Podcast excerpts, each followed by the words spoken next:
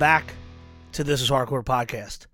You just heard Without Peace, the track Thorn in My Side. This is coming out December 15th. Without Peace is a group from New Jersey.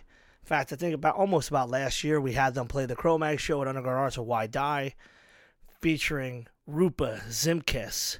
Rupa's a young guy, incredible front person, alongside longtime hardcore drummer King Shot from Floor Punch, and our friend Andrew Klein, who had been on the show, Andrew Strife, and his record label War Records, is putting this record out. It's going to be pretty fucking awesome. A lot of people keep saying these things. Well, when's the next record? You know, when's these bands going to be doing blah, blah, blah? And it's like, no. Here it is. You want to see some fast hardcore? Here it the fuck goes. Rupa Zimkis, King Shot, War Records. That's a triple threat in itself from New Jersey. Awesome band live. Check them out. Record drops December 15th on War Records. And I'll remind you in 2 weeks about it. So, thank you. Before we get into the sappy part, I'd like to remind people that we still have Philly hardcore shows coming up. The biggest one, and gotta start talk a little bit more about this, is we have two shows on this night. First one is at the Zembo Temple of Skate and Design. This is young Drayden coming up in the Philly hardcore shows ranks. On my deathbed, ABQ Mosh, that's Albuquerque Mosh, Soledad, which is Texas metallic stuff, Seismic Tosses from Philly, and Dysmorphia, some more Texas shit. This is this is actually in the old neighborhood, 2011 Amber Street, number 2, Philadelphia, PA 19125, December 9th. Cash only at the door, 6 p.m. Bunch of death or heavy metal shit, courtesy of our boy Drayden. So check it the fuck out. The same night, down at the big spot, Underground Arts. It's been a while. We got Angel Dust with Candy, Missing Link, and Lucy. This is December 9th. Lots going on that day. Tickets are still available for Angel Dust. And following weekend, it's coming up soon. Tickets are going, and we talk a little bit more about this event on the episode today.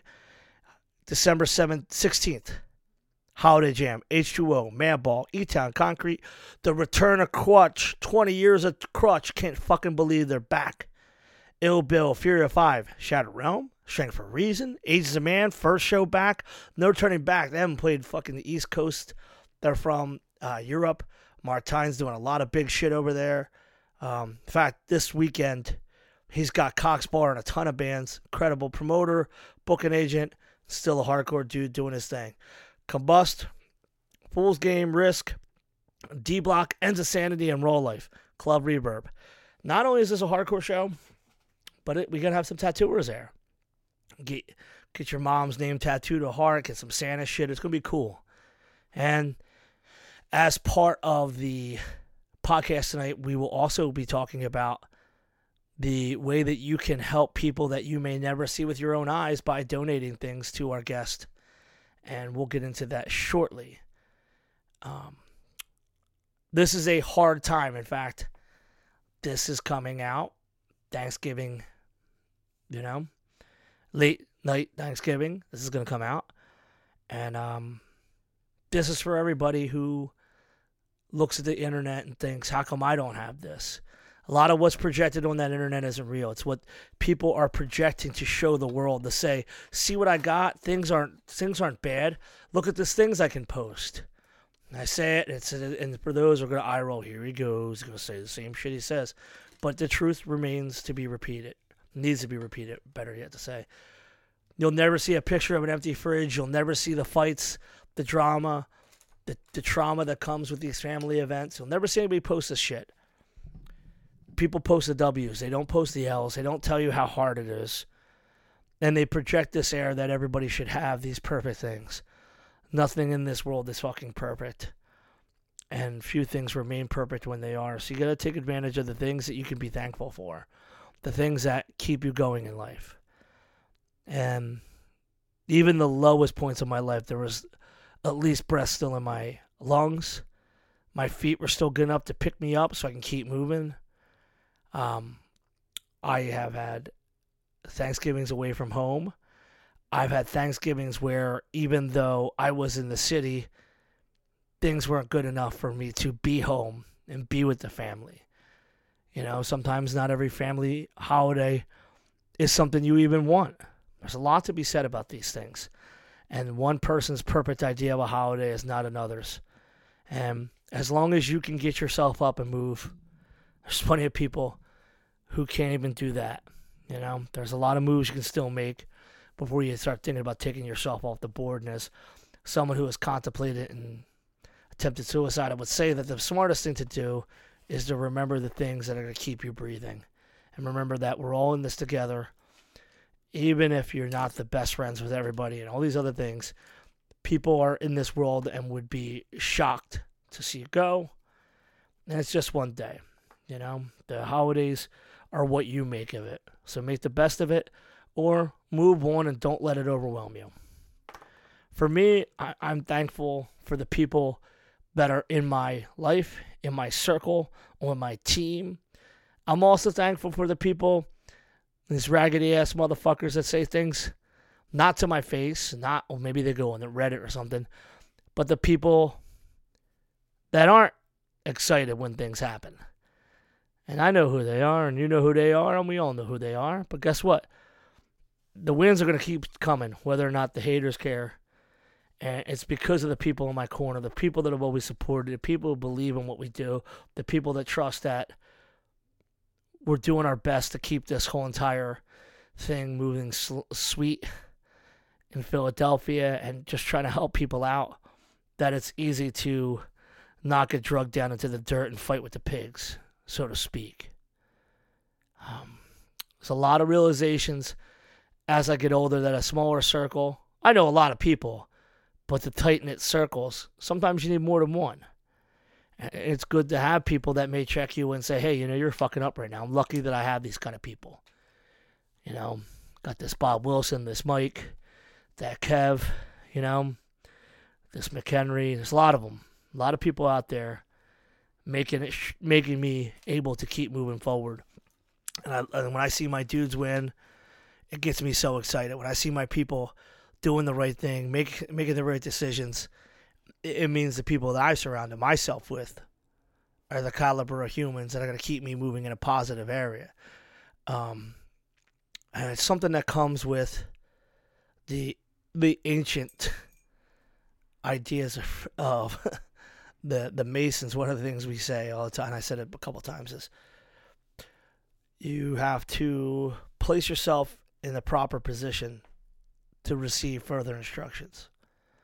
So when your life's awry, things are askew, things aren't running on full blast, you're not going to be able to do the best that you can because you're not in the proper position. Sometimes it's going to take a lot of moves to get back to where you need to be in that proper position to move forward. You know, game of life's tricky like that. But don't take yourself out of it, and don't take yourself as someone who can't get ahead.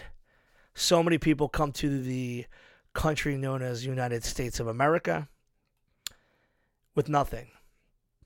Not even the language, not even the native language. And in less than a decade or so, they're ahead.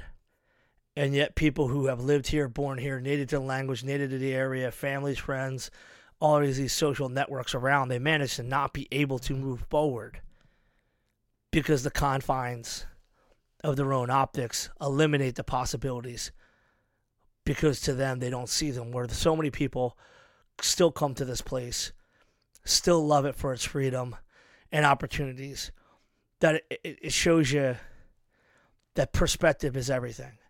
Sometimes maybe the perspective change is what's needed to move forward.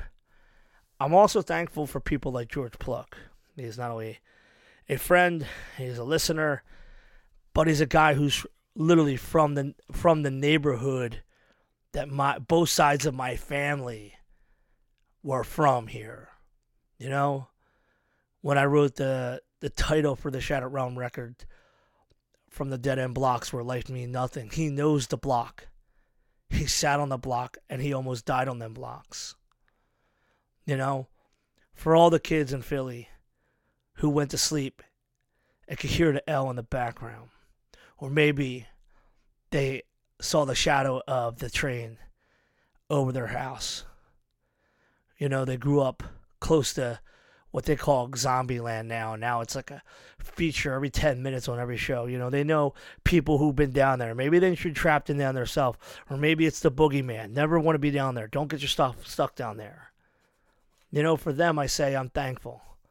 I'm thankful to know that I'm not the only person that is still breathing and still pushing forward and hoping to never get stuck down there. Even though they gentrify it, now they're sworn 500,000 homes a block from where they sell death every day. The fact that we're breathing, the fact that we're moving forward, the fact that we can take care of ourselves, and we're not like blah, blah, blah who's in our family or blah, blah, blah's cousin. It shows that there's progress. And, you know, for Georgie, you know, he took a different path, so you know what? He met us a little bit later than he should have, but he's out there, and he's still kicking ass. He's raising an amazing daughter. She's an academic scholar. He's turned his entire life around, union man. And I'm thankful to hear these stories because I grew up with a chip on my shoulder like this place is nothing. Nothing good comes from this place. But that's a perspective bias. And really, anyone can push forward. Anyone with the right attitude, perspective, and understanding of what's capable, if you just make these little error decisions, can move forward. And so, God bless all you guys came from this world. And, you know, there's a ton of people who didn't grow up in this city who had their own struggles, and I'm proud and thankful for them as well. Together, when we're all sharing these fun times, but we know we came from some real fucked up shit, it's a beautiful thing to see these people still breathing because it knows they survive and can survive, and that means that someone like me can survive. Thankful for everything I got, and everything I don't got is shit I probably don't need in the first place. Thank you for the people who listen and are like, Joe's on that bullshit. He didn't put that episode out. My bad. I'm back. You know, we're back. Things at work are a little bit lighter. I'm going to hang out with our boy G and maybe even P this weekend. It's going to be a good time. Love you all. I hope you guys have a great fucking holiday. And if you didn't have a holiday, remember it's one fucking day. And the next day you still got to get up, put your shoes on to make some shit happen. So don't let one day change everything for you. And I am not far away. You can always reach out to me if things are getting ugly. All right? So moving on to our guest. This kind of gets into the other side of the things. I've known Lila for a very long time. Lady Lila is now active on 98 Rock in Baltimore. She also still does High Voltage Radio. And most importantly, and why she's a guest tonight, is during the Keystone Jam, she's going to be hosting the Spread the Warmth with our friend Chris Brickhouse, who used to run PA Hardcore. He now runs the BDA Outreach, which is Better Days Ahead. He does a homeless outreach group that operates from Phoenixville to Philadelphia. Does a lot of really cool shit. She's super active in her Be Blessed not-for-profit. And together they are going to be accepting sleeping bags, tents, tarps, backpacks, warm clothes, winter coats, gloves, hats, scarves, hand warmers, and a ton of other things. All the links that I have talked to her about are going to be on the podcast notes, TIHC podcast. And for years, we used to do these kind of things. We're going to talk about it a little bit on the episode, so I'm not going to just recite myself now. But to see someone in the midst of an awesome hardcore time, yeah, she's always been a part of these shows, but to see her take the time to pull all this together and put this into people's hands she's never met before so they have a little bit of better life, start her own nonprofit. All this great shit is badass. It's super fucking DIY and true to the hardcore spirit. And tying it into the Keystone Hardcore Jam coming up in a few weeks, it was just awesome to have her on the show. She's a longtime friend and I love her. And let's fucking go. Today's guest is not only a very long friend of mine, but someone who is consistently just becoming a powerhouse, not only in the way of this radio stuff that she's got on, but taking what was once a hobby into the full nonprofit realm. And as a lifelong hardcore person from the Northeast and several different major areas, not only she's kept her finger on the pulse and been someone who is nearly ubiquitous throughout the last 20 years, is also someone who is a big part of our upcoming Keystone Jam with the, I actually want to get the right term, Spread the Warmth, which is her way of asking the attendees to try to help out people who may be less fortunate. And we're going to go into all the details, but essentially it's through her nonprofit that she's going to be collecting things at the fest, so she may be able to disperse them for people that need. And it's a real key component of Holiday Jam that we think of other people. And we think of this thing not just as a cool show, but a way that people can get around each other, especially so close to the holidays when sometimes people don't always have the best of families. So Lila, thank you for coming on the show, and thank you for all the good that you're putting into this world. Thank you so much. Well, I'm like, I don't know if you're trying to make me cry right there or not, but thank you. I'm really excited to be on the show, to be able to talk about the things we have going on, things I hope to develop with, continuing in my nonprofit, and the things I hope to continue to grow in hardcore. So I'm excited for the show. Thanks for having me. No, this is like when you said you had the idea, I said, as long as we had an idea of like how you were going to implement it. The hardest thing for me, I used to have a really big hand in the local Freemason Lodge, and I was in the charity committee, and we would collect coloring books, and we would just have boxes of books because shows are on the weekend. So your whole house is now covered. Yeah. And you got to go drop them off during the week. It was like the collective process, the collection process. Sounds like a great idea. We're going to collect all this shit. But then it's like, that's why I asked you, do you have somewhere to put all this? Like this could get really out of control, When I lived in Massachusetts and started collecting items, even then when I lived in Baltimore and continued doing it, I found that I honestly need my own little space, because what happens is people find out and they're like, okay, I can give. And I ended up having to make sure that I either have a spare room or I have a storage unit, because people end up giving me things and I might not necessarily have someone in need at that current moment for them. And if I can't find somebody at that current moment, I don't want to lose the opportunity to give that to somebody. So I hold on to it. And especially when making like the blessing bags that I make for the nonprofit, I just need extra space. So when you said, I hope you have it, I was like, trust me, we got more than enough space, because I've been doing, in doing this, I realized I need its own little designated area, because people are generous and they will give to you if you ask. But I've always made sure that I'm like, proper preparation prevents piss poor performance. So I make sure I'm properly prepared in those type of situations. I still to this day use the 6 P's to younger people on the concrete job. So I love that you just quoted that. Can you pause for 1 second? Because watch this. Absolutely.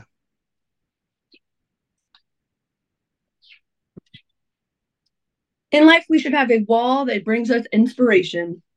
There it is. The 6 P's. Proper preparation prevents piss poor performance. Without it, you'll get nowhere. Desire, dedication, determination and dedication are the 4 D's that will get you through life. And they're your 2 C's. If you're not choosing it, if you're not changing it, you're choosing it. If you live by those three little things, they will take you to great places. So at least in my mind, at least for me, those are the things that I constantly remind myself, like you need the 4 D's, you need the 6 P's, and you have to have the 2 C's. If you don't, you're not going to succeed in whatever you're attempting to do. I touched on it a little bit, but for those listening, I want to get a little background on my dear friend Lila and how she went from a young child and what music got her to come into the hardcore world and what got her to the point where now she's such a giving and thoughtful individual. You want background from me? Oh, my Absolutely. Lord. So, let's see. When I was growing up in Baltimore, that's where your family started you out, was in Baltimore. I started out in Baltimore. I grew up in Baltimore and in the city or just like outside in one outside. I grew up in Essex. I grew up in a key component of Baltimore, especially for hardcore. I like to say, I guess I was blessed to be born in the right place, because all of my friends in my teenage years, you know, when I was younger, in middle school and whatnot, I started going to shows, but I was more, you know, I had a little bouncing soul and I was going around to, you know, Less Than Jake, Blink 182, things like that. And my best friend, Jacob Henry, who I forced my friendship upon, no joke, he sat by himself on the bus. He didn't want to be around people. And I just saw this guy and said, you're going to be my friend. And, he took me to my first hardcore show. He knew I went to shows. He knew I hung out with a couple of his friends, and asked me if I wanted to go to my first show. And I said, sure. And I went to go see Bad Luck 13 at Cafe Tattoo. Oh my God, that was a crazy show. It was absolutely insane. I was in the back and I just remember people throwing things and fluorescent lights. People were smashing them. Fireworks were going off. The dartboard got thrown. Oh my God. The whole place was just like chaotic and insane. But for whatever reason, the chaos inside of me said, oh, this is where I need to be. This is what age were you at when that happened? Do you remember? 15, I think. Excellent. So I was in high school and I was like, now I have to go back in the files of my mind. I'm pretty sure I was 15 at that point, because we weren't old enough to get into bars. We had to have, you know, all ages shows and whatnot, which is hilarious to me to think back now that Bad Luck 13 at Cafe Tattoo was an all ages show, but it was, thankfully. And that's just where it started. So I remember going to that show, and my friend Justice Tripp, he's like my family as well, but I knew he was in a band and never went and saw that band. And then he started talking to me about music. And then I went with Jacob to this, and it just kind of just spiraled into one thing after another. And I was lucky to be surrounded by guys who they made me CDs constantly. And I learned about hardcore really through Justice and Jacob, because Justice used to burn me CDs all the time. And my high school boyfriend, shout out Brandon Winter, he used to burn me CDs. So I was constantly learning about music I hadn't heard of or different bands because of the guys that made CDs for me. That's awesome. And then let's see, like it started there. And then I literally just kind of fell in love with hardcore, because it felt like the first place where like the idiosyncrasies of myself made sense, and I didn't feel like being as wild as I wanted to be was a bad thing. Anywhere else in life, it's like, it was quiet down, don't do this, don't act like that.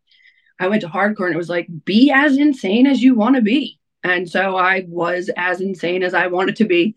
And I love it. I don't know what I'm like. I could talk about hardcore forever because it's taken me so many wonderful places in my life. It's music that I can turn to no matter what, whether I'm feeling happy, sad, mad, angry, if I want to kill somebody, if I want to fall in love, if I want to fall out of love, there's music for it inside of hardcore. So shout out to Jacob Henry for taking me to see Bad Luck 13 all those years ago. There's always one person who leads you down the rabbit hole, and hundreds of episodes so far, we always try to find that one person that pulls you down the rabbit hole, and then it's so hard to get out, and some people never do.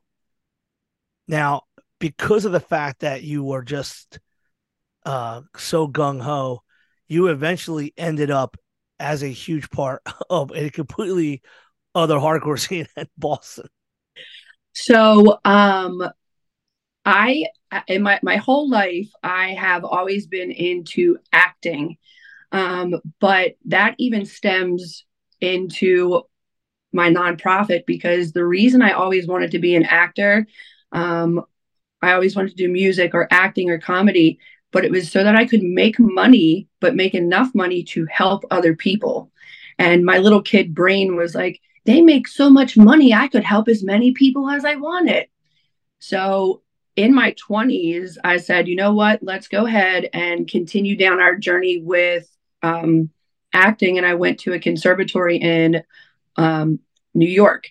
And when I lived in New York, I would go to shows, but I lived there very briefly. But in the time I was going to shows, I had met a lot of guys from Massachusetts, mainly the guys in On Broken Wings.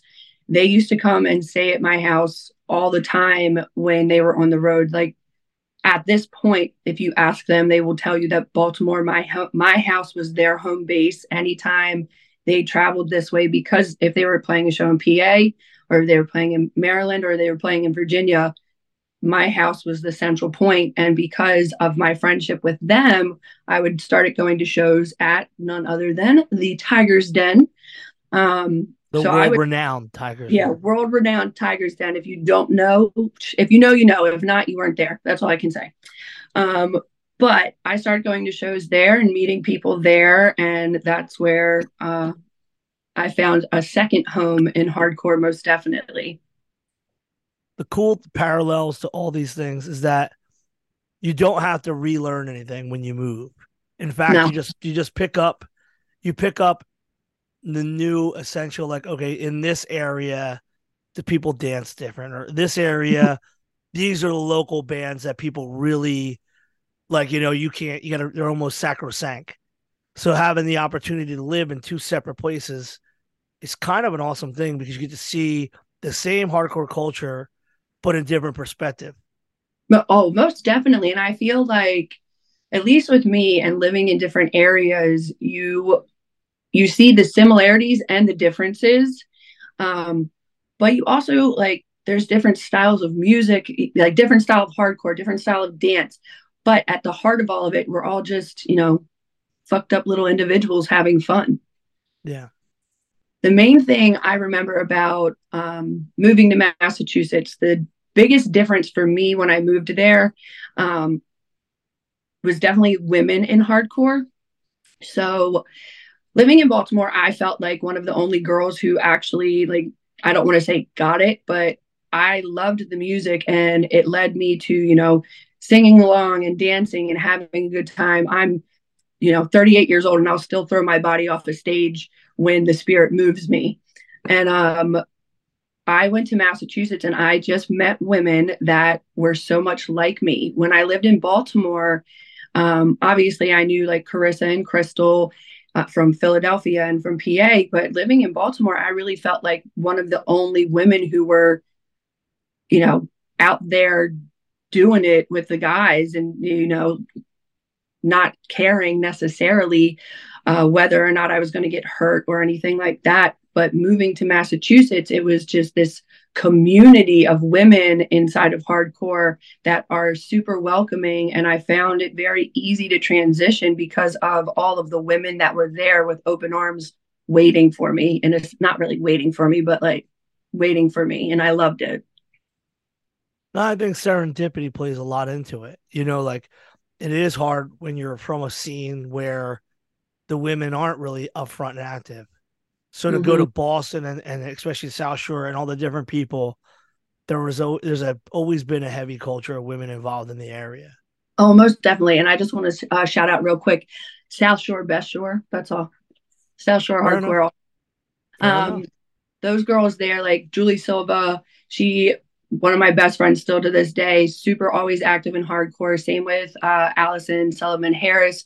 She's my super bestie active right there. Dude, Allison. Bestie forever.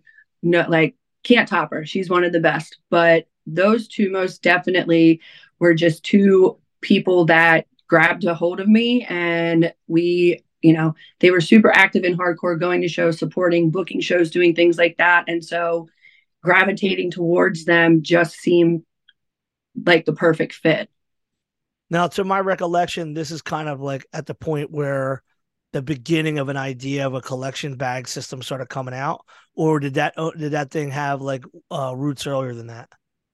So initially, it was just something that I wanted to do. As far as I'm going to put it this way, I spent a lot of time being insane and not helpful towards my community, and I just got to a point where I realized that I wanted to get back to who I was and back to things that I actually cared about, and helping other people is something that I've always cared about. And I had somebody one day pass out on a train, and I was riding on this train and I started freaking out, and I'm like, somebody help them, someone do something. And this woman looked me deadpan in the face and goes, you fucking help them. And it just stuck with me, because you can scream for help for other people all you want, but if you're not doing it yourself, no one else is going to help you. So I saw a need when I was going into a CVS when I lived in Boston, and a woman asked me if I would buy her some tampons. And it kind of broke my heart, because she didn't want to go steal them and she had no money to buy them, but needed them. And I went in, I bought her a bunch of stuff, and I came out and I just realized then and there that, you know, if I actually wanted to do something to help other people, this might be a place to do that, because you don't stop to think, you know, people living on the street, you know that they're living on the street, but you don't stop to think of those like basic everyday necessities that we take for granted. And sometimes pads and tampons are those basic necessities that are taken for granted. And, you know, showering, having clean clothing and things like that can be taken for granted at times. And so that's where it all started for me, that one woman. And I just thought, you know, let's do something to help others. And I started collecting toiletries, and I started collecting feminine hygiene products, and just putting together these little blessing bags. The name developed it with time, obviously, but it's, you know, feminine care products. And we have shampoo, conditioner, body wash, combs, chapstick, things like that. If people donate, I started having people donate, you know, Stop and Shop gift cards or food store gift cards, so people can, you know, have $10 to go buy food. And when I was handing those out at homeless shelters, I would have more men come up to me and ask me, oh, do you have anything for me? Do you have a bag for me? Because obviously men still have these needs as well. So I took it from just being bags for women and made them, you know, for men and for women, because I want everyone to feel included. I don't want ever for anybody to feel like, you know, something, you know, not good enough or not included. So I expanded it to make sure that men and women both were, and that's where the blessing bags came from. I was doing it on my own. I had a lot of help from people. They would reach out to me to ask to help me do stuff. And then it kind of snowballed a little bit after I had moved to Pennsylvania. My girlfriend... To York, Pennsylvania. I moved to York, Pennsylvania, and thought that I was going to go mentally insane, because there is absolutely nothing going on in York, Pennsylvania. I was living in like the country of York, Pennsylvania. And my girlfriend, which is the second biggest fan base for the Baltimore Ravens. Yes, you're not wrong. Once you go over the bridge from York into Lancaster, you're leaving Ravens country and you're going into Eagles country. It's that bridge separates the teams. I try to explain that to people when we're working out there, because like, what's all this Ravens going on? I'm like, it's closer to Baltimore than Philly. It's closer. Exactly. It's closer to Baltimore. And then when you end up in Lancaster, it's a melting pot of Ravens, Steelers, and Eagles. And beautiful Amish people with amazing, fattening, awesome dishes. Oh my God. The best food you'll ever eat in your life. I honestly, the other day, I was at the market the other day eating a giant pretzel, and I said out loud, oh, I love the Pennsylvania Dutch. You know that they're actually German, so they mess the words up. People always say, oh, there are a lot of Dutch out there. It's like, no, it's Deutsch. But right. People... I learned that like a week ago. Yeah, no, it's German. No bullshit. I really, I learned a week ago that it's nothing is Dutch about it in any way. It's completely German. So I've lived here for 3 years and just learned this. So in York, Pennsylvania, you in York, Pennsylvania, you know, you turned a new leaf just in doing this, but you started being a part of radio. Or were you doing radio elsewhere and then you really picked it up? Like, when did the radio facet come into your life? Radio came into my life when I was living in Boston. My mother, my whole entire life has said to me, you should be a DJ. You should be a DJ, because anytime we would listen to music, I would quiz her and say, what band was this guy in before he was in this band? Who wrote this song? Who did this? And I would quiz my mom on these, you know, music, on different music. I was never allowed to listen to radio as a kid. I could only listen to classic rock or Christian music. And so obviously I went with classic rock. So I always was quizzing my mom on stuff in my whole life. Be a DJ and you never listen to your parents. So I'm like, shut up, mom. And then one day I said, I should be a DJ. I heard these people on the radio, and I hate to say this, but I was listening to the radio and I thought, if this person can be on the radio, I can be on the radio. Absolutely. So I started just looking at schools where I could go to, you know, where I could go, what was the easiest, what was, you know, most financially responsible for me, because I had already gone to an acting conservatory and it was, needless to say, a waste of money. And I didn't want to waste my money this time. So I went to, I fast-tracked going to school. I wasn't going to go to a four-year college. And I just went to Connecticut School of Broadcasting. Excellent. They taught me everything I needed to know. But I love when you drive through 76 and you actually see them up on the hill. Oh, dude, I get mixed reviews. I've heard that they're a waste. I heard that they're wonderful. But the biggest thing that they taught in school was you will make it if you are passionate about this. That's it. Right. And I am, like, I love music. I'm passionate about it. And I've just always kind of, you know, I didn't really put my head down and just work at it. I went to school. I learned everything that they taught me. I just absorbed. I still have my books to go back and review if I need to. And I constantly am just a sponge for knowledge when it comes to, at this point in my life, anything. If I can learn from you, I will reach out to you and learn from you. If you are already doing it and can show me how to, I will reach out to you and be like, show me, teach me, because knowledge is power. There is no knowledge that is not power. And so I'm constantly learning.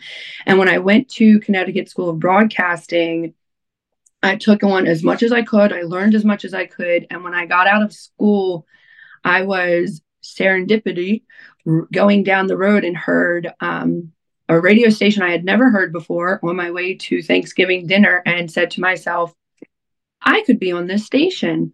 So I went home. I sent them my show, which was at the time in development, called High Voltage. I was on my school station for Connecticut School of Broadcasting, and then I sent it all to them. They loved it. My producer, Lisa, who I still work with, said, we would love to have you on the show. And I got a Monday, Wednesday, Friday live show on WRPS. But when I decided to move from Boston to Pennsylvania, they didn't want me to leave. So they worked with me and we were able to figure everything out and do it remotely. But I was only on air in Boston for about a year. And it really was when I moved to York that I was able to kind of develop more. I had more time on my hands since moving, and I was able to develop more into the show, things I wanted to do, ideas that I had. So High Voltage really got life in York, Pennsylvania. Yeah, you have an Instagram for it, and it's still heavily hardcore centered. Even though you cover way beyond that. And I always put links and all this stuff. But you are on Thursday night at 9 p.m., Friday at 1 p.m. on 88.3 FM, which is so cool. You're on a radio show and not like just like a podcast like this thing is so fucking badass, because there's like a real, like, someone has to go to that dial right at the time. So they're going to dedicate that.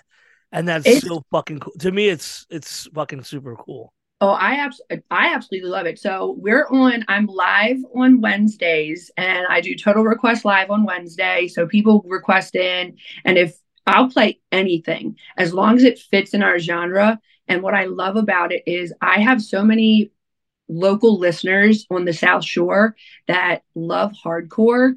When I started that show, we were just flooded with people sending in text messages about like not only requesting songs, but how excited they were to hear music. And I'll never forget, there's a guy named Al. He's a mailman, and I played Wisdom in Chains, and he sent me this giant text into the station about how he never thought in a million years he would turn on the radio and be able to listen to music that he's loved and listened to all his life. And he was, you know, he still tunes in and sends in texts, but it's things like that, getting those kind of text messages that make me feel like, okay, I am doing something that people want to listen to. And I am doing things that, you know, bring hardcore to light. But we're on Wednesdays, live at 1. Thursday is Fast and Loud. So I play more punk, more hardcore, more metal on that show. The Wednesday show is during the day, so I kind of keep it lighter. And then Friday is a feature I developed over COVID. And I really thought that it would be better because I wanted to bring bands on that were more new, that people didn't know about, and talk about bands you might not have heard of, give you a little history about them, and just play their music. In doing all of that and developing that Friday segment, I realized that there aren't that many new bands that care about that kind of exposure. I thought there would be, but it is so hard to connect with bands and get them to send in questionnaires to answer this, that I went in a different direction in a sense. And I just started going back and doing bands like the Ramones and the Clash and, you know, people I could find history on more readily accessible. All of the hardcore bands that I have done full features on are all people who I reached out to and they sent me their information. But that whole segment is more of a history lesson. And it's something I love doing because not only am I getting education on it, I'm giving people, you know, an hour-long history lesson on a band they might not know about. I hate to be rude here, but this is the problem with these fucking bands, is everybody wants to be known, and in a promoter's DMs, their paltry requests to jump on shows go unanswered. Yet here you are trying to give them an audience, and they're too fucking lazy because they don't see the value in the smallest things. And it is stuff like that. Like there was this moment we're driving, it was like a Friday night, and we just had the radio on. I'm like, you know what, fuck music, let's just put the radio on. And I'll never forget it because it was this guy, and you know, like I think Friday night in Philadelphia in the summer might be just be like the time where hell and a whole portal opens up of psychos, especially the beginning of when it starts being warm out. I'm like, depending on what day of the week it is and what the moon cycle is, probably the most insanity possible. So this guy calls on the radio show, and I'm like, I can't believe there's still guys calling like regular. Like he's like, you know what I want to hear, brother? I need me some fucking Pantera. And we're like, yo, there's Spotify. Like there's still people that want to go to the radio. I have people call in all the time at 98 Rock, and they call in their requests. It's people. They're never deep dives either. They're always things that they could like literally hear on Spotify. But no, I agree with you completely because I kind of was taken back by it. In all honesty, I thought that bands would want, you know, I'm sending you an email saying, I have a radio show. I would love to feature your band. It's just, you know, 10 questions, a little bit of history. The whole show is about your band. And I would send these out, and I would either see them, if I sent it through Instagram, I would see bands read this and just ignore me. Or I would have people gung ho. Yeah, of course, we would love that. Never get back to me. I send a follow-up email, never get back to me. Or people who actually give a shit and you know, send you back the information right away. And I actually can develop really good shows around that. The is when you realize that newer bands don't have enough music to fit into an hour-long show, I started doing double features. So it was, for me, something really cool because I'm able to feature two different bands at one time. You're getting a history lesson and you're learning about two different bands. But again, it fell back on people not giving a shit. So I just took it as, I'm going to continue. I'll send out these emails. When people get back to me, I'll do a new feature on a new band. But until then, I had people sending in requests. And that's when I knew people liked listening to the Friday shows, because I was getting requests for history lessons on different bands. And as soon as that started, I said, send whatever it in and I will do whatever band you want to hear. I'll do a history lesson on them. And it snowballed from there. I think at this point I've done 60 different bands, and they're all up on my SoundCloud, so people can go back and listen to them. Again, I'll get the link from you. We'll have this on the episode, so that way you guys can check this out. Lila, how did you end up dealing with 98 Rock? So, all things happen for a reason. And in 2020, I moved to Baltimore, and I just said to myself, I had a feeling, I'm going to be on 98 Rock. I abruptly just shut my life in Pennsylvania off. I moved to Baltimore, and then COVID hit.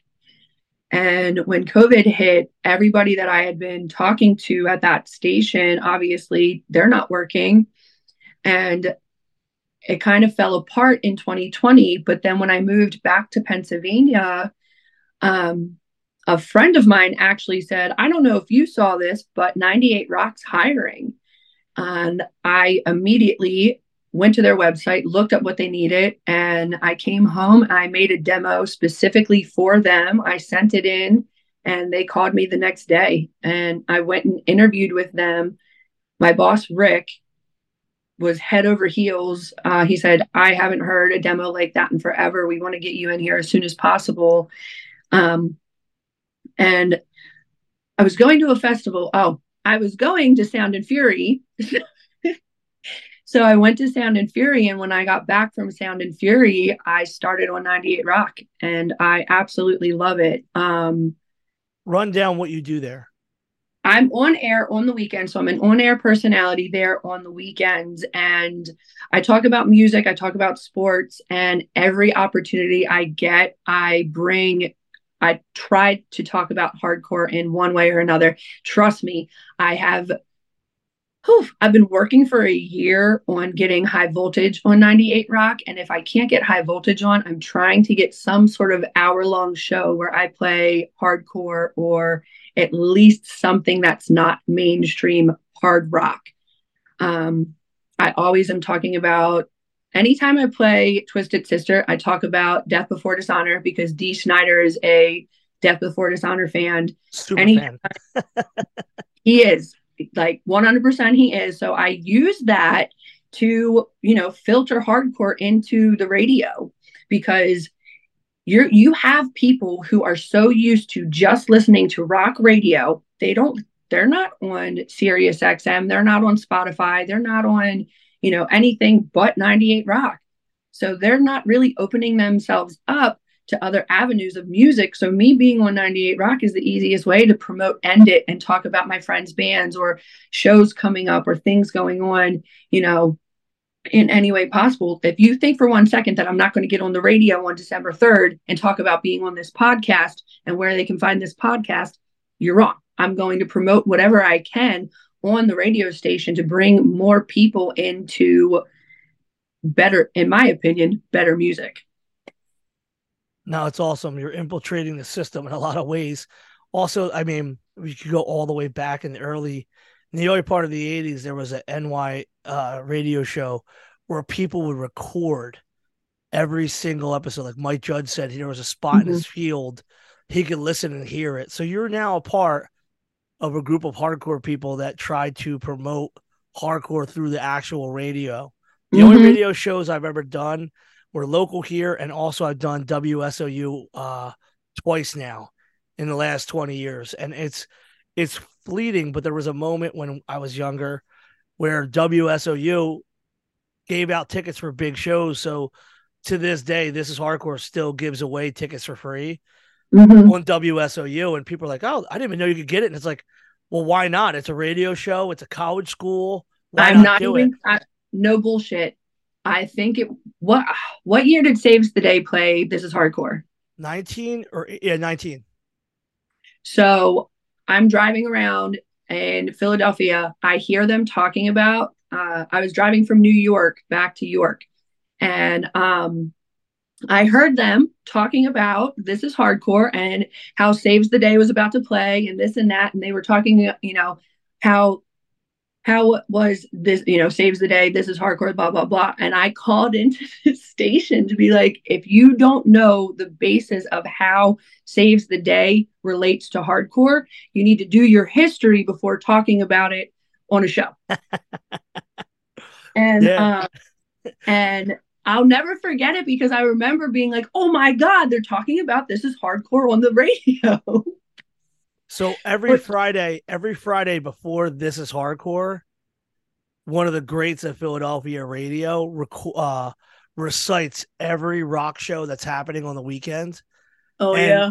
I had an MP3 file for years where he'd say, we've got This Is Hardcore at the Electric Factory. And he would start laughing at some of the names.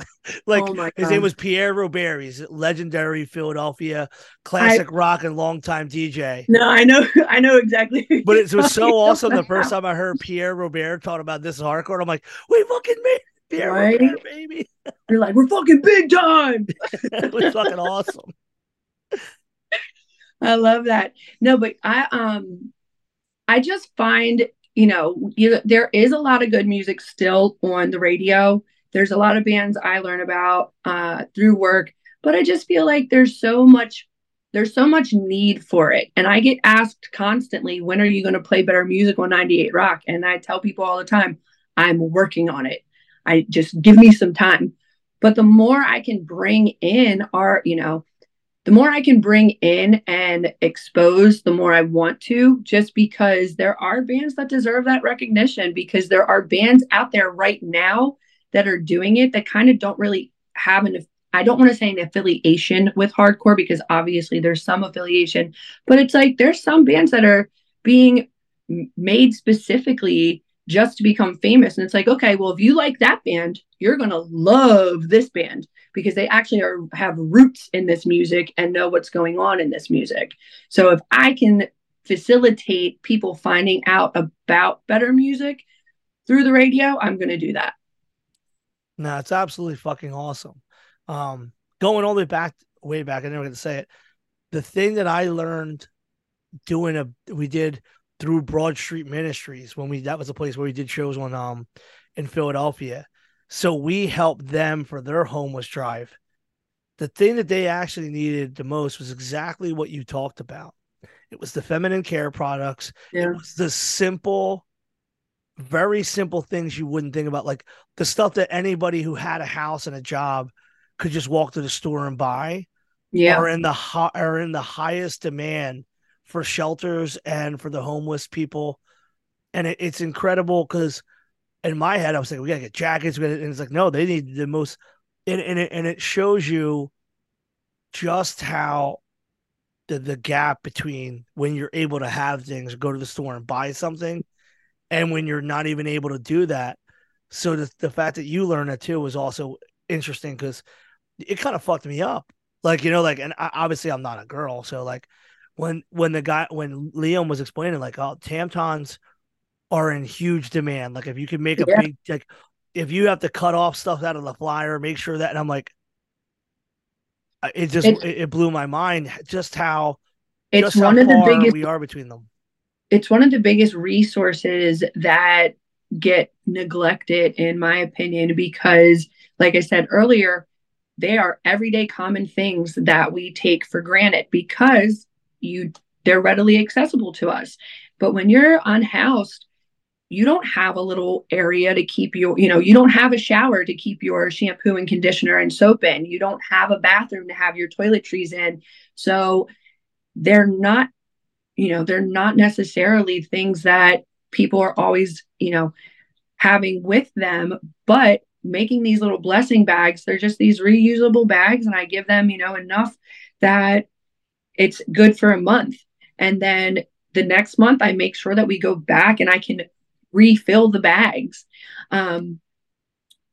I don't want people to feel like they're not good enough, and having a place to bathe and clean and feel better about yourself, it goes a long way in helping somebody feel loved and feel appreciated and feel worthy.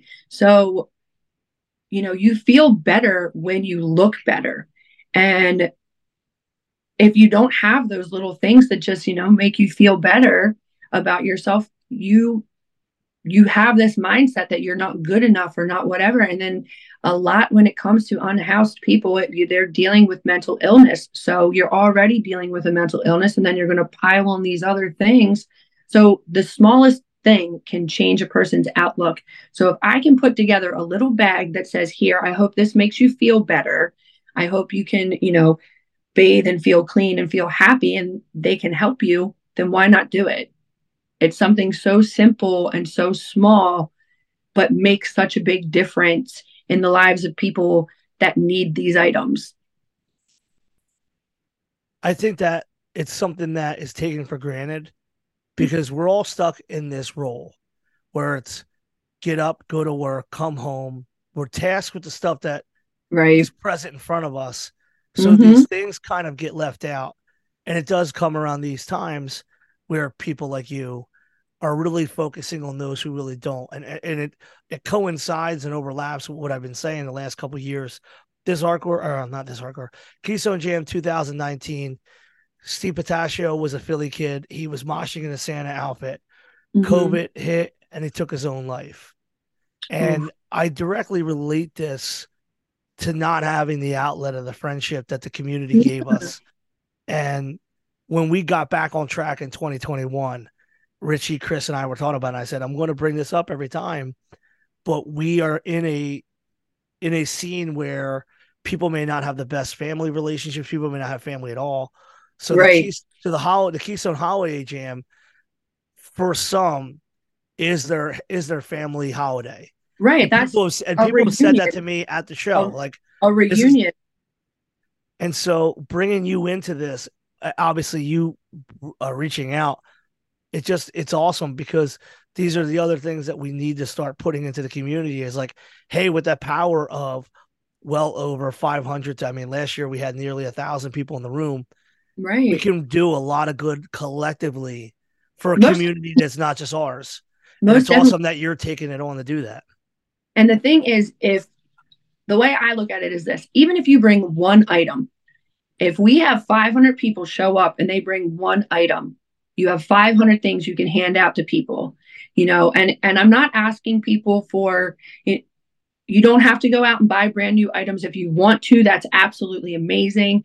But if you have things, we're collecting warm clothes and blankets and different things. There's a whole list that I have up, but if you have an extra jacket you don't wear and it's in decent condition, bring it, because that jacket that you're not using can go to somebody to keep them warm. You know, when we're wondering what we're going to buy people for Christmas, other people are wondering how they're going to survive the night and keep warm for the night and have food in their stomach, you know, today. So these little items that we can bring go a long way. And I just felt like the reason I reached out initially when I did it 2 years ago was, I'm going to have so many people, not me, obviously, the show is going to have so many people coming in at the same place. Why not use that as an opportunity to bring in items? Why not use that as an opportunity to talk about my nonprofit, to educate people, and to collect items so that not only are people learning about what I'm doing, they're also learning how they can help other people. I always talk about, whenever I'm talking about what I'm doing with my nonprofit, it is not because I'm like, look what I'm doing. It's look what I'm doing. You can do it too. No, I think, and that's collectively important, because there are people that probably always want to do things that are good, but They don't know where to start. It seems daunting to create a not-for-profit, whereas all you have to do is a simple thing. Go to the store. You know, you could spend, I mean, you could go to any, I mean, the dollar store is unfortunately now $1.25, yep. But you can still go to the dollar store, spend $10, and you're going to change at least 10 people's lives. So the Dollar Tree by my house knows me by name. And they sent me their corporate link because I go in there and I buy stuff in bulk to the point where they said, you clear us out. So instead, here's a link, buy everything here that you need. That way we can send it to the store or we'll send it to you. But because I go to the dollar store so much to get items, they, you know, you get your most bang for your buck. Even when going online and looking up stuff, the dollar store crushes it. No, it's a hard thing. It's a hard thing for people to understand the simple impact that you're going to be able to bring to bear, because they think, well, what can I do? Right. You know, like, or I don't even have that much. And it's like, you probably have enough change in your car to right. change one person. And honestly, like I said, I've said it when we've done coloring book drives for we had a women's shelter, and we would do things for the women's shelter. We did coloring book drives for the kids. We did so many different things. And I just got caught up being like, where the fuck am I going to put all this? Yeah. And then, as the Freemasonry stuff changed a lot, we shifted not away from it, but just not as active. I stopped being as involved, and I find that I miss the idea of just going and giving, and it was a huge part of what we did. You know, right. I sat on the charity committee where we would find families, or people would write and say, "Hey, this is a family, and I know them well, and they're going through hard times," and you'd see men of all ages get up and say, yeah, let's send them some money to give them help, or let's right. make sure they have a turkey dinner. And it's right. these small things that you see being done to complete strangers that kind of gives you a little bit of warmth that the world isn't completely falling apart, you know? We definitely live in a society where the negative is always pushed into your, you know, everyday life. Anything you're looking at, whether it's your phone, your TV, your computer, negative is what pops up before anything else. So I would rather be pushing the message of positivity and love, because look, me, Lila, the one individual, I'm not going to bring about world fucking peace, but you know what I can do? I can hug my neighbor that I see crying out front and ask them if they're okay and if they need anything. I can walk down the street and give diapers to the woman I know doesn't have it, you know, support system. I can go to the homeless shelter down the street from my house and give what I can to the people who need it.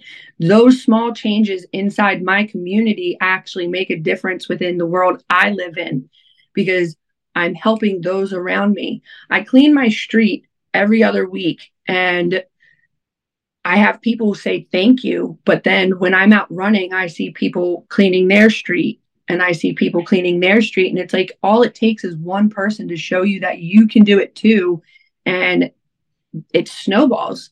So I'd rather be out here pushing the message of positivity instead of, God, the world's imploding. Because yes, the world is imploding, and it's going to continue to implode, but look for the positive and do what you can to be different and change. So I'm grateful to be able to do that. I do want to mention that with the Spread the Warmth event, I partnered with Better Days Ahead. So Chris Brickhouse is somebody that I myself look up to and want to learn from and grow with.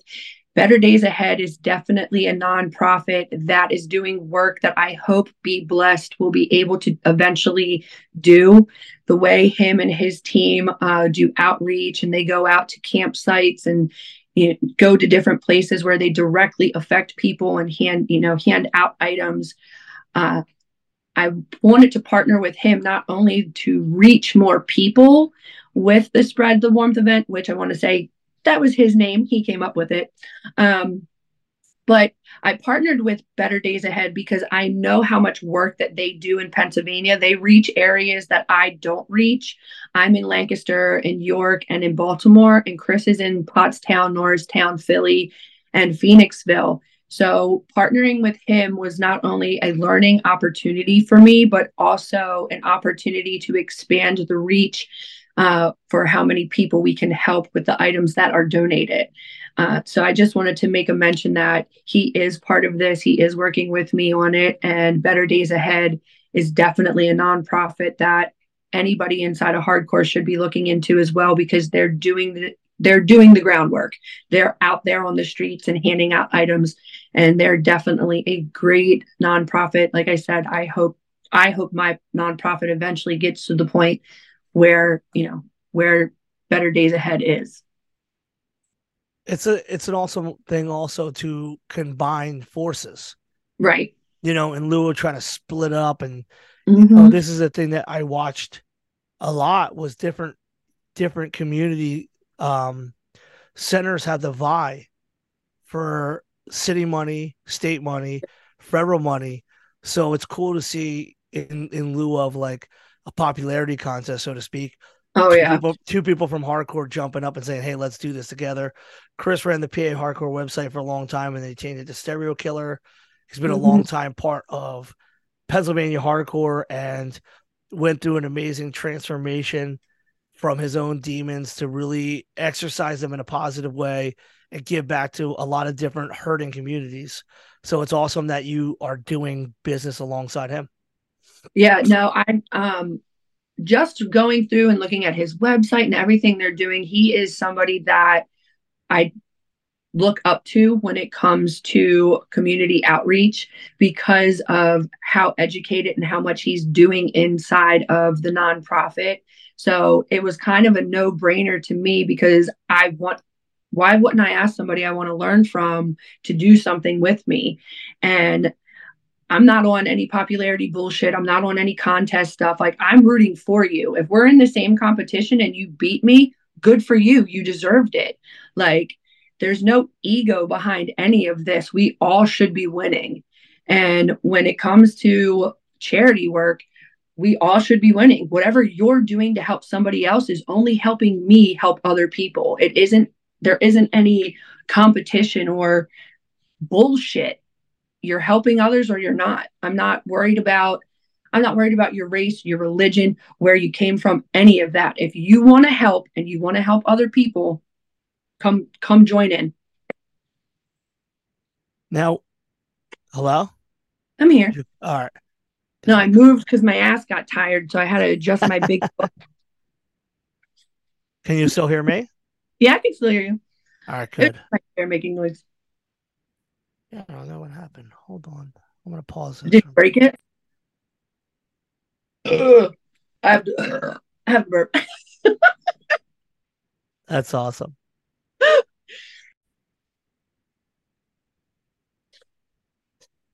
Yeah, I think the big message here is just seeing people like yourself use the basic tenets of hardcore and the DIY aspect. Like, you really did things the same way that any of us did, whatever. Like, how do I do it? How do I just get the ball rolling? You didn't start the corporation first. You did it at a ground level. And then when it became time to be more professional, you got behind that. And that was like a major thing about me having you on the show, because I think if we just said, hey, by the way, they're collecting things. Right. People are like, well, who's collecting? Why? Who the fuck's that? And I really wanted to make sure that the people who are coming to the show or listening to this show know that you're out there. I mean, it's an interesting way to look at the world sometimes, where obviously there are people in hardcore who are female getting a little bit more upfront than ever before. But in the same time, I've always seen the women in hardcore as like the backbone of so much incredible shit that when I see these pieces written and they're like, well, it's finally the women's time. It's like, they've always been there. They've always been there, and they've always done things in our community. And there's always been a stalwart strength for all of us. So it's awesome to see you kind of push in your own little corner and say, hey, I may not be fronting a band, or I might not be doing the traditional look at me, I'm doing something and I'm a girl hardcore thing. You're doing something real for the community in the radio sense. You're doing something real in the community for trying to make a difference. And it's a very unique approach. And I love that you are this excited and dedicated to it. I'm 100%. I have to agree with you in that sentiment, because I recently did an interview with a friend of mine. She did a whole thesis paper around women in music and women in hardcore.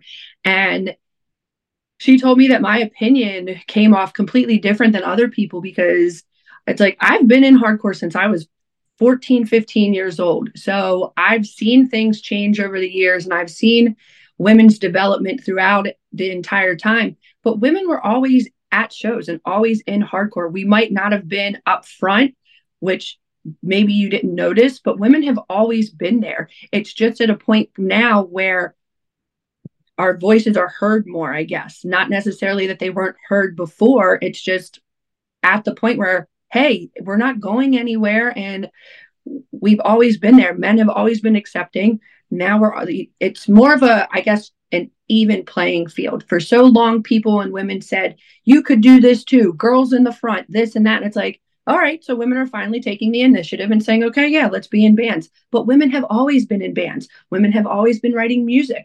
It's just finally at a point where people are like, oh yeah, okay, yeah, you're right. Women have always been in music and have always been doing hardcore. I also feel like with women in music, I hate to say this, but it's like the 80s and the whole hair metal bullshit gave women a reputation in music that they didn't necessarily deserve. And for a while, women were seen in a way that they really weren't. And it's finally, women are at a point where, oh no, we are just your equals. And we're going to continue to do what we love doing. And we're here for the music. And it doesn't matter if you're a man or a woman. If you're there for the music, you're going to be there for the music. And if you're not here for the music, you'll fade away, whether you have tits or a dick. The hardest thing is because the people who are writing and controlling the PR narratives, they are going to get picked up and carried if they carry that line of thinking. Not what you just, but... If you wrote an article that said women have finally had a place in punk or metal or hardcore, that's going to resonate with people who don't understand the value of what women were from the beginning of this entire culture. You know, right. Denise Mercedes, who was Harley Flanagan's aunt, she started the Stimulators. You know, like there's so many different, like, truly historical females who are at the place. I actually had Nancy Burrell, who is a East Norriton, Pennsylvania OG, the Philadelphia hardcore OG. She's written books. She wrote her whole, right, I was gonna say, she just wrote her, that, what book? I'm not holding your coat. Yeah, I'm not gonna hold your coat. And that was, she, like, 3 years ago, and that book is wonderful. We had her at the church, and not at the where we do the shows, but the church, the sanctuary upstairs. Yeah. And she reached out, so we did it. And she was telling me, oh, I have a lot of people coming from Facebook. And I was like, I hope they should. She had a line down the street, and it took an hour of her signing books before she could even get on. There were that many people to still celebrate stuff that she had done almost 40 years ago. So when the younger folks or the people who are just looking to fill their magazine with a story, create the narrative that women had this or that, it's a disrespect. Like the actress who was in The Silence of the Lambs, who was in The Hole, Brooke Smith, was a photographer from the earliest stages of New York hardcore. And her pictures are an amazing document of the first generation in New York hardcore.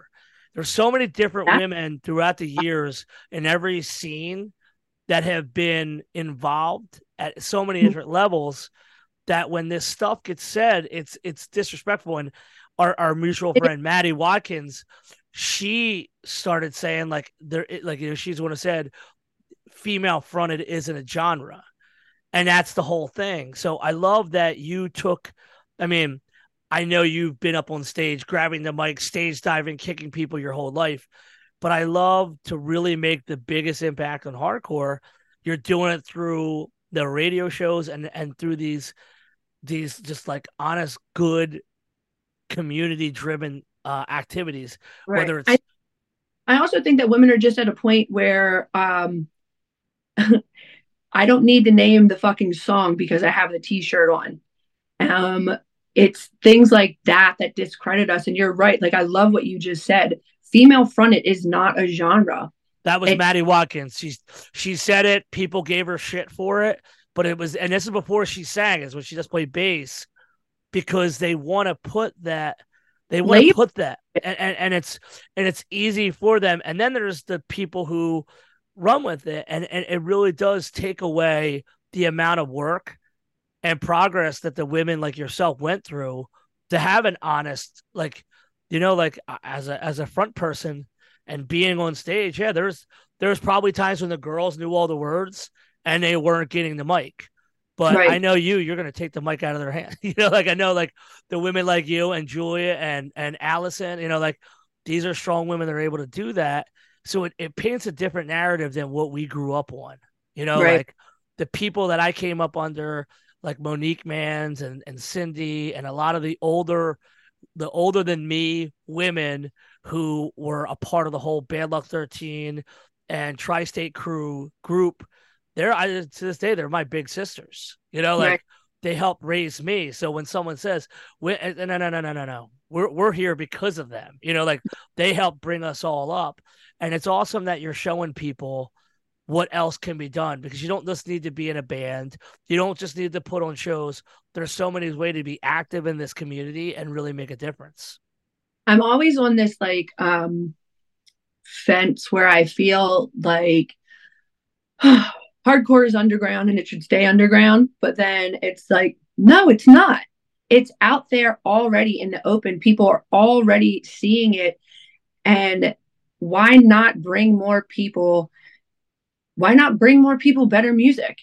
And so I feel like I'm always on this fence of being, you know, pushing hardcore out there. And then at the end of the day, why? What fence am I resting on? There's no reason, because people are either going to love it or they're going to hate it. There's nothing I can do about them loving or hating it. All I can do is share. So me trying to share what I love is why I have High Voltage, why I continue to talk about hardcore on 98 Rock and push to have this type of music on the radio, because why not? Well, the argument is a kind of like a, you know, chicken and the egg. You know, Norm Brandon, who did AT Matter and was Texas is the Reason, you know, he said it best. He's like, the first punk record I heard was on Sire Records, and it was the Ramones. So by the time punk was getting out there, it was already in what could be considered the popular mainstream of things. Right. And that's before hardcore even had a term, when in New York they were calling it loud fast. It wasn't even called hardcore yet. Mm-hmm. And in every decade of hardcore, be it the people that signed to the metal labels and try to go bigger, or in the 90s when the people, like if you ever, there's a really great book. It's an autobiography by Thurston Moore of Sonic Youth. He spends the entire thing mostly talking about the first generation of hardcore bands and the people from Black Flag. Do you know the book? I know it because I have it. I just listened to it. But I'm going to have to pull it up. But Thurston Moore and Sonic Youth were found by Greg Ginn and Black Flag, Mudhoney, all this stuff that eventually would be the biggest alternative music in the 90s was once underground. Right. Everything comes in cycles. So we really don't have a choice that people beyond the scope of who comes to your local hardcore show are going to know about it. The only difference, in my opinion, is whether they show up for the band that's big, or one day do they show up with their own band to play the stage and be a part of everything we do. Because There's always going to be a bigger band that's going to draw a crowd that may not be regulars. But it's when the person who finds, like I didn't find hardcore by listening to the fucking Cro-Mags. Right. You know, like I came from metal and eventually delineated to that. But, I was listening to like Blink 182 and Less Than Jake before Before I ever made it to This Is Hardcore, I was going to the HF Festival and listening to 98 Rock, the station I'm on now. Growing up in Baltimore, I listened to the alternative radio, Korn, Slipknot, shit like that. That's where, you know, those tiny little niches inside mainstream music are, you know, what facilitated finding and loving hardcore, because without Blink 182 and without those bands, I would have never made the jump into hardcore. Yeah, so it's an interesting, you can't really argue for it in a sense of being like, we need to not have these people around, because mm-hmm. they naturally are either going to not react well to the things that are really deep into the community, and they may only become like surface level fans of certain bands. But right. we should be also welcoming when someone's brand new, and especially post-COVID, you really see a different kind of kid, because kids are different than they were in the 80s and 90s, etc. We see a new kid finding hardcore, and it's our place, who the people who do these shows and have been in bands for a long time, to at least give people the way that they can immerse themselves in culture. The only thing I'm not great with is when someone new from any situation comes in and tries to delegate and go, well, this isn't right. It's like, no. You don't have a top opportunity. But it's such a rare occasion that happens that it shouldn't even be involved in the conversation. And then I agree with you. I think the lesson that hardcore has to learn is that when your band reaches a certain level, you have to decide that you really are not able to be as DIY as Minor Threat. You're not. It's just not plausible. It's not possible. And in lieu of trying to weave a lie in an image, just be like, hey, listen, this is the nature of the game. Mm-hmm. And I find that some people in hardcore who have different platforms and different abilities to go much further in the hardcore scene, they're afraid of the contention that comes from people who just say dumb shit. And it's like, look, man, I had dealt with a lot when we moved This Is Hardcore to a bigger room. I dealt mm-hmm. when I put Suicidal Tendencies on, as you highlighted with Saves the Day, when we did Saves the Day. People always come at you, but if your convictions are real and your roots are planted and your feet are planted that this is what I'm going to do, that's mm-hmm. what really matters. But I find with Twitter and Instagram culture a lot, the bands want both. They want to project, we're still as DIY as it come, but it's like, well, you can't with a management and a real label. You got to just say, hey, listen, we're going to stay as real to the culture as we can. But that's actually natural progression. Absolutely. Like, if I'm going to start a band and I'm starting this because I want to write this kind of music, I want to play this kind of music, and I want to spread this kind of message, and I crawl, walk, and then run, it's natural progression. So my band becomes good. I keep playing the music I like. I keep writing things that, you know, inspire me. If people like that, that's wonderful. There are people who start bands just as a natural outlet for creativity and for art. And then there's other people that say, hey, I want to make music my career. So why be mad that someone becomes successful in a career path that they have chosen because they put hard work into it? It's just the natural progression of it. And we're seeing bands now that put the time in, and they go on tour constantly, and they write new music, and they develop their band and their style, and they're getting the recognition because they've been working hard at it. You know, there's absolutely nothing wrong with that. And when people say shit like, oh, well, hardcore should stay out of this and that and blah, blah, blah, gatekeep hardcore. Yeah, gatekeep it in certain aspects, but there's no reason to be shitting on bands that do well in their genre because people like them. Isn't that the whole point? What comes of it? Obviously, Rabies had the great quote, you know, to keep big business out of hardcore. And at the time, it made the most perfect sense. But what people missed on the quote is it was already in, and that was the beginning of it.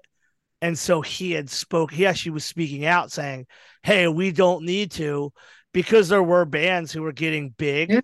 but they weren't getting the same treatment as a bigger band who had representation, record labels that were coming in, and a shift in the band specifically who were CBGB's matinee people, and even in the smaller clubs before that, they started metallicizing their sound and trying to get bigger. So that was him saying at that time, hey, listen, this is what it is. And to this day, yeah, there's tons of hardcore bands that'll stick to that. And I agree with you entirely. A band's going to change with the size of the rooms that they can play, and they're going to change with the ideas that they have for what they want to do musically. And it's up to the fan, because they're the one who buys the t-shirt, they're the one who buys the record, and they're the one who buys the ticket. Individually, each person decides if they're still going to be happy with it or not. Right. So the gatekeeping part is impossible with the internet. And the TikTok stuff is 1%. The TikTok stuff, you can only regulate it at a local level. But I mean, I agree entirely with you. I personally, when a band starts sounding too much like something that isn't hardcore, I am a huge classic rock fan. I grew up on it like you. I listen to a lot of heavy metal. I listen to a lot of other stuff. So when a band stops sounding like the hardcore band that they were, I don't listen to them, because I don't want to listen to something. Like I'm being honest, like but I don't out of the genre that it once was. So yeah, I just go, all right, that's something cool. And honestly, it's not like a fuck you to them. It's like, well, now you're writing music that I can listen to in the 70s that was better. Right. That's my fucked up opinion on it. I also feel like, in the sense of musical progression, when it comes to, I think that people look at hardcore being in the mainstream media outlets as selling out, when it's not. Selling out is when someone comes to you and says, I like what you're doing, but do it this way. Change the way you look, change the way you act, change this, this, this, and this, and this. That's, and then you do it. That's selling out. But if someone comes to you and says, hey, I want to give you money for doing what you're doing, why would you say no? If you're staying true to what, you know, the music you want to make, and you're staying true to who you are, and people are giving you money to make that music, what difference does it make? But like you just said, if you start to evolve past something that your listeners want to listen to, that's also natural progression. You progressed out of what they like. No, I couldn't agree more. When you started the idea, you probably never thought that you would do the legitimate role of a real not-for-profit or non-profit. Is it non-for-profit or not-for-profit? It's non-profit. But no, I didn't. When I started collecting items, I in no way, shape, or form ever thought that it would be bigger than just me collecting and doing what I could. My girlfriend in Massachusetts kind of really spearheaded it after I had moved. They wanted to continue on doing that work, because I continued doing it when I moved. They wanted to continue doing it in Massachusetts. So Girl Gang care packages became a thing. It's no longer, you know, we absolved it because of different reasons, but that whole that becoming a whole nonprofit was basically what I had started. They didn't want it to end and wanted to also continue it. So it just snowballed into a bigger thing. And then once I started down here, I realized there's a lot more to this that could, you know, potentially happen. And the only way to have that potentially happen is to become a nonprofit. The internet is kind of set up against you, in a sense, because if you're sending people money on Cash App, or you're sending people Venmos or this or that, if it's to an individual, you know, I hate to say it, but there are people out there that scam people, you know, and it's sad, but it's the truth. So on my end, if I wanted to do more, I had to prove that I was serious, in a sense, and make it into a nonprofit, because I don't want people to think that it's, you know, not necessarily legit. But at the same time, the more legit I make this into a nonprofit, the more good I can do with it. So it snowballed into becoming a nonprofit, because I wanted to be able to help more people. And the doors just opened in a way that, okay, things are happening and I need to make this real. When it got real, how did you feel? Overwhelmed. So when it got real, I realized how I realized how many people were affected. I don't want to cry. By homelessness, and how many people were affected by just the world we live in a way where we aren't really given tools necessary to better ourselves. And a lot of people fall on hard times, and one little thing can change your life to the point where you are on the street, or you're living in your car and showering at the gym and things like that. So I really, my eyes were kind of opened to how much need there was. And I felt overwhelmed in a sense, because it's like, how can I do anything to help? How can I, do as much as I can to help others without, feeling necessarily drained of my own self? And like I said earlier, it took realizing that just changing my community was what I needed to do, not having this like global mindset that I could change the entire world.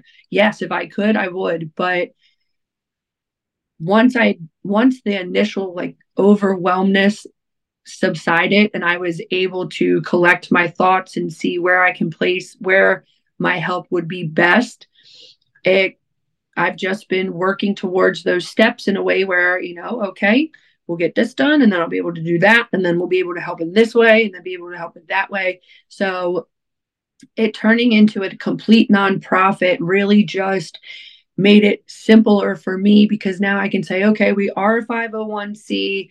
This is where you can, donate. This is what you can do. And I actually am having Chris build a little website for us as well, so that that's just one more step in making the nonprofit more real. Because you have Facebook, you have Instagram, but if you don't have a website that has your mission and all that, that's what people want to see, where your money's going, what it's used for. So I'm really big on Instagram as far as reaching out to people. Anytime I'm looking for donations, that's where I go. I immediately am on Instagram asking people for donations. And then that way I can update people. This is how much money was raised. This is how much money was spent. These are the items we got. This is the places they went. And with the nonprofit, it's like you can go back, and if you want to look and see where everything went, now you can. Where it used to just be. I love that. Me just being like, this is what I did. Now you can actually be like, all right, here's where it's all going. Well, it adds a level of accountability. And right. Obviously, not everybody's doing great in this current economic situation. No, I know. So in lieu of saying like, well, instead of the criticism or the skepticism, you're putting it all out there. And I could tell you just from working with different people in again, with the different charities, when you see some of the overhead that some of the biggest charities have, or the way that there's an entire career field in nonprofit, and it's like, well, if it's not profit, but there's hundreds of people working, that doesn't really sound like the money's going to go to somewhere where the people who are donating it is. And I have found that more often than not, you're better off going at a really low local level than at the bigger national level, just for how much that field has just taken on the bureaucratic waste of the money and the donations. Well, I agree completely, because you will see, and I don't want to name anything like that, because there are organizations where it's like, okay, your CEO makes over $500,000 a year. And I get it. It's a lot. There's a lot of, organization to it. There is a lot that goes into running a nonprofit. But when you have these nonprofits that are making millions of dollars, but fractions of what they're making go to people, it's disheartening for people to want to donate. And something I'm really big on is making sure that people see every single penny, because this is something I'm big on when I'm donating. I want to see where the money goes, how much is broken down, and what, if I give you $1, what do you do with it? Does 5% go to the people in need and 95 go to running your operation? Or does 95% go to the people in need and 5% goes to running your operation? So I feel like all the incumbents of this becoming a nonprofit was so that people understood that I'm not, you know, I'm not bullshitting. I want this to be a real thing. I want to help as many people as possible. And I want you to know that what you're giving goes directly to helping those people. Everything right now is at, I feel, beginning stage. I'm in my crawl phase. I'm hoping to get to the walk phase with 2024 and the things I want to do within Be Blessed, and eventually be at the run phase, where we are a full-time nonprofit helping as many people and working with as many other organizations inside of, you know, Pennsylvania and Maryland to grow and grow our community base and basically just help other people. At the end of the day, for me, the biggest thing is people feeling loved and feeling accepted and appreciated, because making somebody feel seen can change their entire world. And if giving them something and showing them, look, I don't know you, but I care about your human existence. This is just something small I did to show you that I love you and I care for you and that you should be cared for. Then I want to be able to do that. All I care about is making people feel loved at the end of the day. That's what my entire mission is to bless others with love. Well, if that's your goal, I think that you are absolutely on the right track. I also think that it's important that people know they can reach out to you and ask for advice, because maybe someone listening thinking like, how do I do that in my own area? Or I'm sure you'll get some people say, hey, if you need help at the event, I can help out. Right. Lila, your entire story is awesome, because it's like a full circle of the great elements of hardcore punk, the lessons learned, the DIY aspects to all this stuff. And then now, again, infusing it into our holiday jam is awesome. And hopefully this works out well. Maybe we talk about pulling you into This Is Hardcore. And I would absolutely love that. Yeah, I think that there's a lot that you could do in the community. And I think through this community, we can raise your profile and help you get to where you want to go with this, because everything you said touches to the heart of what charity is supposed to be. It's supposed to be charity. It's supposed to be the opportunity to give to people who need. And I truly have friends who work in the not-for-profit, nonprofit industry, and they couldn't care less in that regard. And it kind of makes you bitter almost, like they lost the point of it. You right. know, and it's a sad thing, because whenever something comes out, you know, like whenever something comes out, what's the first thing that happens?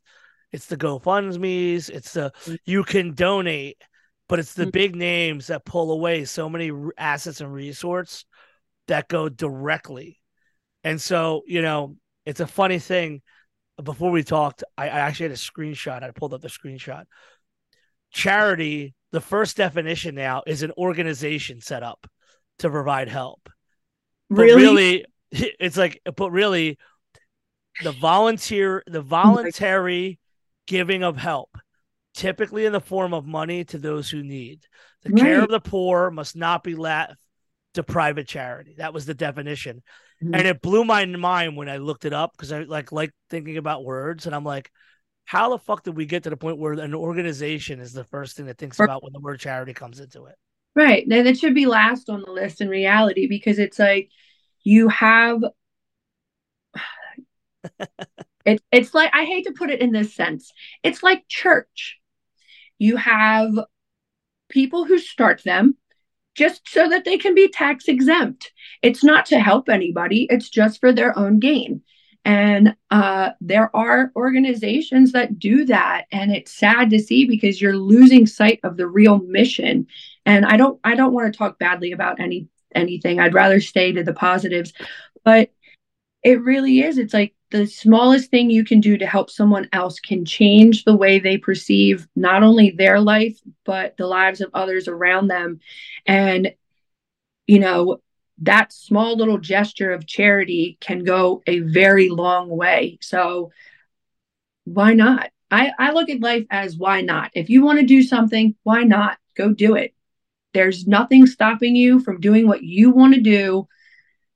So just why not go do it? So if you want to help other people, what's stopping you? And that's something I had to stop, you know, and examine in my own self. I want to help other people. So why am I not doing it? Start doing it. And I just did. Yeah, I definitely think the hardcore thing allows us to have a different scope on organized religions and churches. Mm-hmm. And I think at times every church has gotten away from some of the original meanings or interpretations of what we were taught. But mm-hmm. it really is important. It really is important to understand that you don't need an organization if there's good people like you. And if you have a heart to do something, like what you just said about where you came from and where you're addressing this and how you're addressing this is almost 10 times cooler than if you just started a band and said this shit on stage. Because a lot of times in hardcore, people get on stage. And I remember in the 90s as a kid hearing all these things, and it's word fame. You should mm-hmm. do this. You should. I remember the Krishnas. I remember the vegans. I remember the people saying you shouldn't do this. And really it was word fame. And within a couple of years, those people walked away from those ideas, but there were Foods Not Bombed. And there were these different DIY things that were trying to make a difference. And that stuck with me.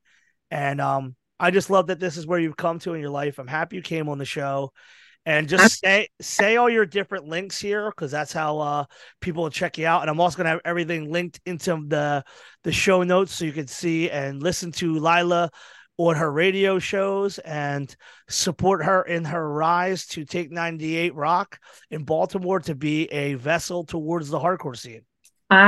So all of the High Voltage is High Voltage Radio NE. So High Voltage Radio Northeast. I have Spotify, SoundCloud, Facebook, TikTok, Instagram. Instagram is the biggest one. I post there the most for Facebook and Instagram. I'm learning TikTok. I know it sounds insane, but in 2024, I am getting a little bit of what you call money to be able to work on it. So I'm going to be developing more things, and it's going to be growing, but everything there is High Voltage Radio and E. And then everything for the nonprofit is Be Blessed 717. I also want to shout out for, obviously I did earlier, but Better Days Ahead. That's a nonprofit you should be checking BDA out. BDA Outreach on Instagram. Yep. BDA. And then there's Savage Sistries. They're in Philly. I'll send you a link for them too, because they're doing a lot of great work in Philadelphia, helping people on the street. They do a lot of work in Kensington. So those are just two nonprofits that I wanted to make a mention to, because I feel their ball is rolling. And if people want to help, they can volunteer with them. They can donate there as well. If people want to donate and volunteer with me in Lancaster and York, they are, but we're Be Blessed 717 on all social medias. And then I'm on 98 Rock, which I don't think needs any advertisement. They are who they are, but I'm on 98 Rock on the weekends as well. So you can follow all of those fun things. And I'm going to put this out into the universe so Akil can hear it. Akil Goodsey from End It and I are going to be starting a podcast in 2024. So pay attention for that one. I'm going to say what I said on Twitter to him. He ain't shit. I'm glad that you guys are doing something together. And when he's hopefully he does have some time between all the a million End It shows that he's playing all over the universe. Oh, they're all over the place. I love them. I love him to death. And I'm very excited to work with him. I just think him and I crack up. I think it would be funny. I watch these podcasts. I listen to these different podcasts, and there's so many podcasts out there that you realize these people ain't talking about shit. They're just goofing off together. And I'm like, all right, well, let me get my friend and goof off and see if it goes somewhere. But with High Voltage, I'm very excited because we got some promotional monies, and I'll be able to focus more on the things I want in developing, you know. Hopefully bands listen to this podcast and they reach out to me, because I would absolutely love to be doing full features about bands that are up and coming. So you know, if you are in a band and you want to be featured on High Voltage, reach out to me. See that? Yeah, all these different bands just want to get out there, and so many different bands have lost. Here's your chance. You'll be able to reach out to her in the links on the show notes. Lila, thank you for everything you do, everything you supported. I love to see you basking in this light of positivity, and it has, you really turned a new leaf in your world. And I hope that you continue on the good path. And I look forward to seeing you multiple times in the next few months. I love you, Joe. I appreciate you having me on the show. Thank you very much for the opportunity. I know it's a little blessing, and I appreciate it. So thank you so much. Check out all of our shit. That's all I can say. Thank you, Joe. I will definitely see you. Oh, before we go, bring shit to the fucking Holiday Jam. We're collecting so much stuff. Everything we're collecting is up on the internet, but we're looking for warm items, blankets, tents, tarps, hats, gloves, scarves, warm clothing, just anything you think you have extra of, bring. You can buy new stuff, but please just bring an item. It goes a long way, and it makes much more of a difference than people realize. But thank you, Joe. Love you. We are gonna do a better job of promoting this end as we're getting sooner. I knew if we did it earlier on, people would be forgetting, but with us being about 4 weeks away, it's time to really kick up the propaganda. Yeah. So I wanted to have you on the show, and I think everything you do is from the heart, and that is an amazing story. Another amazing hardcore person doing things at so many different levels. And I love you, Lila, and I just thank you for coming on the show. Thank you. Love you. Love you. Well, I hope you enjoyed that conversation I just had with Lila. Absolutely, completely. One of these stories we hear this time of year is that there's people that are out there that are doing more than thinking about the gifts they didn't have and the people that didn't talk to them or all the drama, just out there doing things so someone they don't know may have a little bit of an easier time with how hard life has been for them. Completely DIY, completely unprovoked, and absolutely amazing, and we're very happy that she's going to be a part of Keystone Hardcore Jam. All these links will be on the episode. Thank you once again to everybody who listened. Hit me up. I like doing the solo Johns, and we're going to start recording some. Work's getting a little bit easier. I'm not getting my ass kicked every day, despite having to look at ugly-ass Clemo. I'll get over it. You know, we survive. Worked all these months with Pretty Zach. I got ugly Clemo. So, anyway, show notes are at TIAT Podcast, and see you next week.